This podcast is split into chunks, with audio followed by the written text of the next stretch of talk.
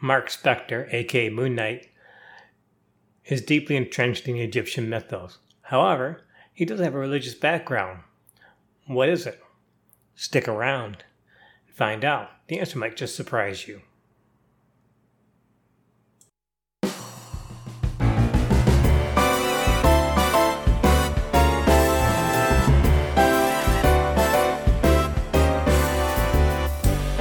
Hello, and welcome to Fantastic Comic Fan. I am your host, R T. Fleming, and it is my mission to help you find your next digital comic book pick from the golden age to now. I have been reading comic books for over forty years, and have never lost my passion for comic books, something I try to pass on to old and new readers. Hello, welcome to episode twenty-two for Thursday, April seventh, twenty twenty-two. Now, I've been thinking about the direction of this podcast, and I decided themed episodes are not quite working out right now. For starters, I have concerns people will tune out an episode because they think the theme might be something they're not going to be interested in reading. I started Fantastic Comic Fan to cover all comics of all the ages, from the golden age to now.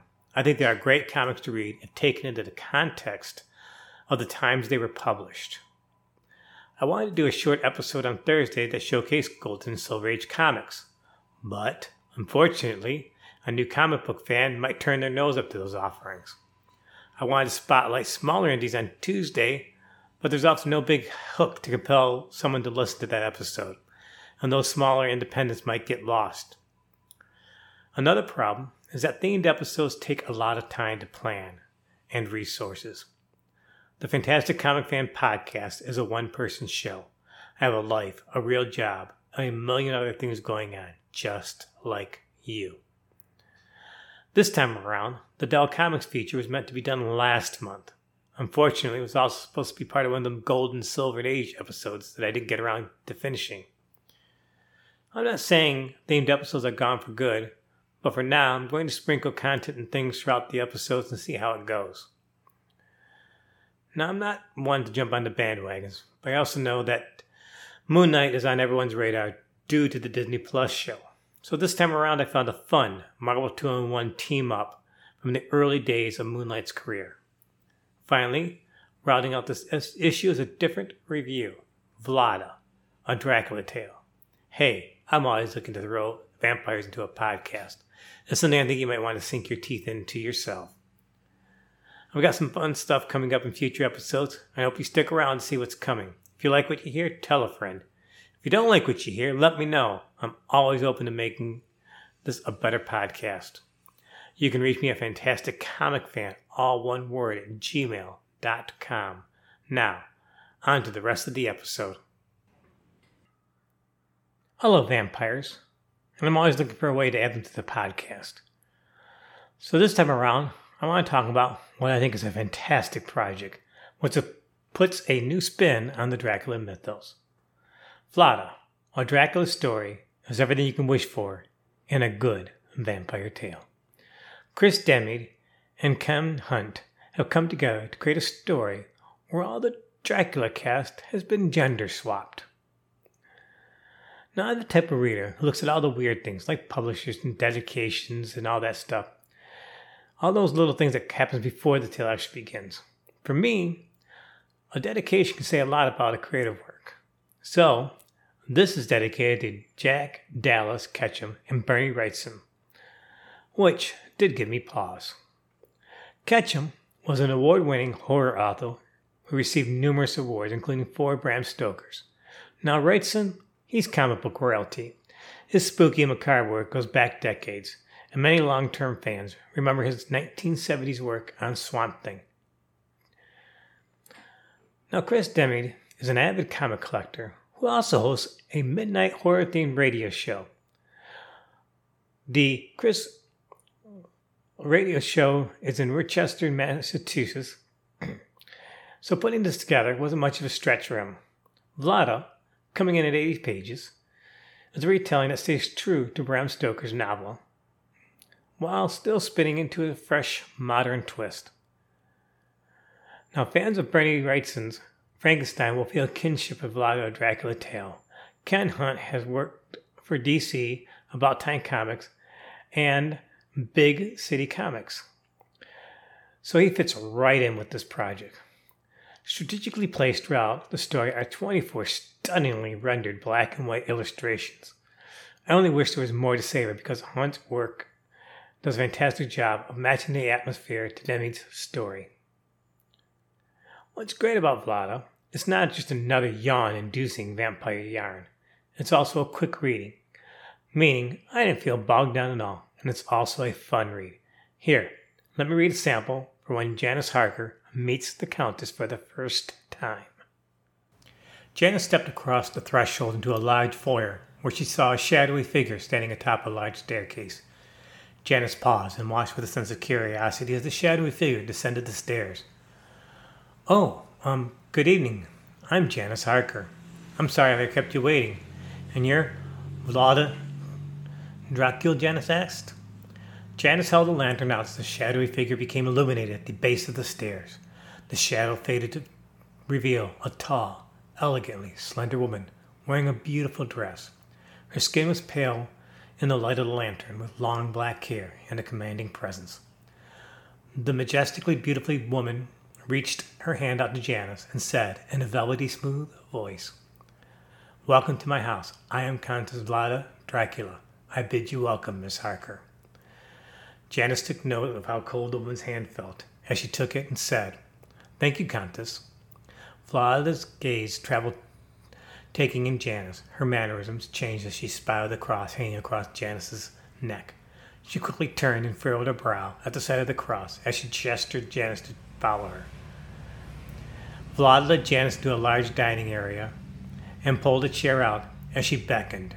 "Please be seated and eat. Excuse me that I did not join you, but I've already dined." See what I mean? Great fun. Everyone's familiar with Stoker's Dracula and all the spins on Drax mythos. Vlada makes a great companion piece for all his vampire lovers. But even knowing the basics of Dracula's story, this had enough differences to make it a unique read. Without revealing any spoilers, something at the end suggests the story might not be quite over. I certainly hope that this is the case, because I'm definitely interested in seeing a sequel, or a follow-up, to see where this all goes in the future. Now, Vlada is available on Amazon dot com. You can find the link in the show notes and on the webpage. Please check it out. I think you're going to actually really, really enjoy it. Many comic book fans will spotlight comics that came out, say, X years ago. I enjoy these features, but there's comics and publishers that often get neglected. For example, nineteen sixty-two, sixty years ago, was a big time for Marvel Comics. Lots of characters like Spider-Man are now celebrating sixty-year anniversaries. But they weren't putting out many comics. It would be a few more years before they did. So I thought I would look around, hop in my time machine, go back to March nineteen sixty-two and talk about Dell Comics. And I know, hey, Mister Podcaster, it's April. Shouldn't you be doing April nineteen sixty-two? Well, you know what? You got me there. This piece was supposed to go for a March pa- podcast, but I just didn't get the chance. Now, to the day, the majority of fans don't remember Dell. And I know, I almost lost ninety percent of my listeners because no one knows about anything about Dell Comics anymore. Okay, admittedly, they were even before my time as a comic collector. Still, what's five minutes to learn something new about the comics industry and a history you didn't know nothing about? To me, Dell Comics are part of comic book history, an important part. And they were a major publisher at the time, just as important now as Marvel, D C, or even Image these days. They are high on my list because they are one of the few publishers who gave a big middle finger to that comic code when it was implemented back in nineteen fifty-four. And just mentioning nineteen fifty-four, I've again lost ninety percent of my audience. Yet, the Comics Code came into existence because some people didn't like certain comic books being published. Censorship of comic books have reached, have come and gone, and even during my many years, I've seen pushes to be censoring comic books. Lately, it's gotten more concerning as certain comics get banned in schools and libraries. I can't ever see the code getting implemented again, but I cannot say that comics won't continue to face censorship. And once you start censoring comic books, where does it stop? Where's the line? But back to Dell Comics, who in nineteen fifty-four refused to run their comics to the comic code. Big deal. Yeah, it was. Most distributors wouldn't carry a comic unless it had that st- seal on the cover. Many publishers went out of business due to that code. But as Dell stated, their comics were wholesome fun. I doubt you couldn't find anything objectionable in a Dell comic if you looked really even hard. Dell was also a major publisher. In March nineteen sixty-two, of the one hundred twenty-six comic books that came out, Dell put out most at thirty-eight comics. Charlton Comics, another great publisher, came in at second, thirty-six. D C was third at twenty-nine. And, well, Marvel was still not publishing for a lot of reasons, and they only put out ten comic books that month. Now, since I only cover digital comics, it sometimes gets dicey on how and what I cover. Thankfully, Comic Book Plus has a huge collection of Dell comics. But, unfortunately, only a handful of that month's Dells have been archived on the site. Now, licensed comics have always been an important part of the comic industry. And Dell was a big licenser. And that was where most of the bread and butter came from. In nineteen sixty-two, they published Bugs Bunny, Flintstones, Peanuts, Yogi Bear, and the Walt Disney comics. Now, of particular interest is Dell's Comics Combat Number four, which is available on Comic Book Plus, which features Lieutenant John F. Kennedy and tells the story of him getting stranded in the Pacific after his naval ship went down. An inspirational tale worth checking out, even if you don't check out those other March nineteen sixty-two releases. Truthfully, you'd be missing out on some kooky and I dare say creepy Silver Age fun if you passed up some of these comic books. Like Barbie Incorporated. Ken's first issue. Yeah, that Barbie. That first issue comes off with a weird Stepford Wives vibe to it. And at first, you know, I thought it was just me. You know what? One of the many cool things about Comic Book Plus is it also acts as a forum where people can comment on the comics that they read. And for this Ken and Barbie, there were quite an interesting few comments about it. Now, there's a bunch more about Dell Comics in this whole area, but I'm kind of running out of time for this segment. However, you can go to my website for a list of these Dell comics and links where you can read them too. Check them out. These Dell comics from the Silver Age are worth a look over. They're fun to read if you read them within the context of the times.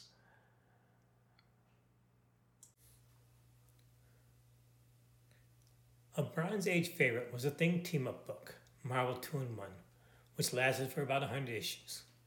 Most of the stories were done in one, but there were a few sagas which would span multiple issues. Ben Grimm, the Thing, can just about fit anywhere and easily team up with anyone. The series was nice because it bounced from well-known characters like Black Widow, Thor, and Black Panther, and even teamed up with some characters that most people didn't care about or didn't know much about, like Wondar, Blue Diamond, and the unforgettable Golem. It often featured characters who didn't get the spotlight and needed more attention.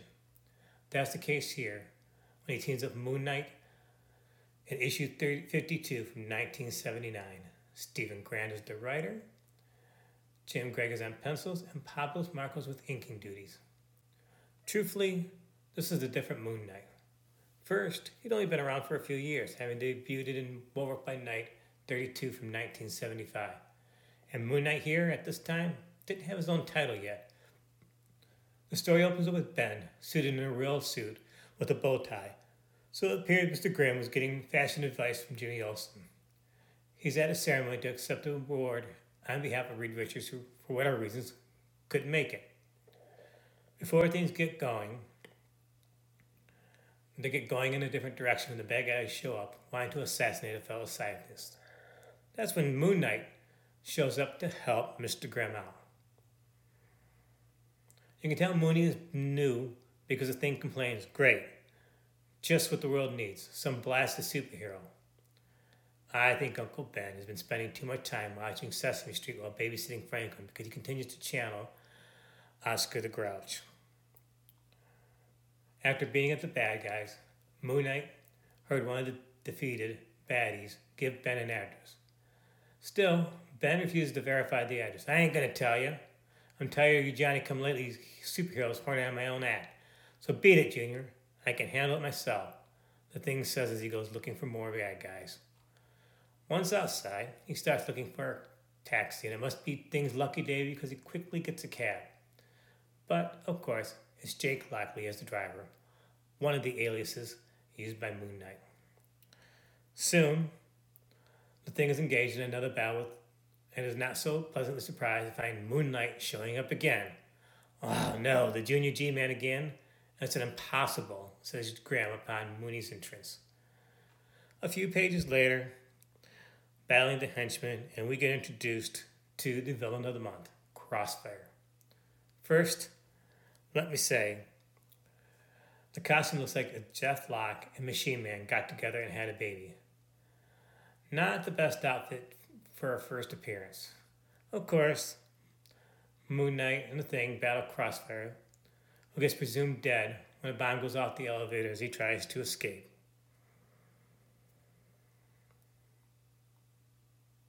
But, however, Crossfire is not a one-shot villain, because he survives. He even has connections to Moon Knight, which is explored later in the Moon Knight mythos. I don't think these two characters meet again in Marvel Two-in-One, but you get a nice tale and a look at Moon Knight in the early days. A nice read for a done-in-one comic.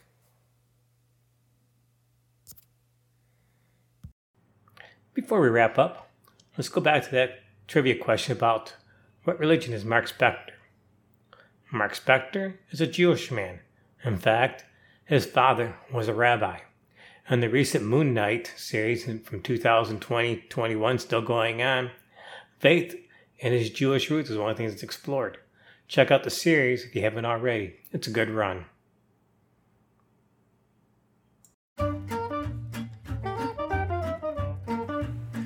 that's it for today's podcast. Again, I would love to hear from you, Fantastic Comic Fan, at gmail dot com. Remember, new episodes every Wednesday. Thanks so much for listening to this episode, and I hope to see you next time.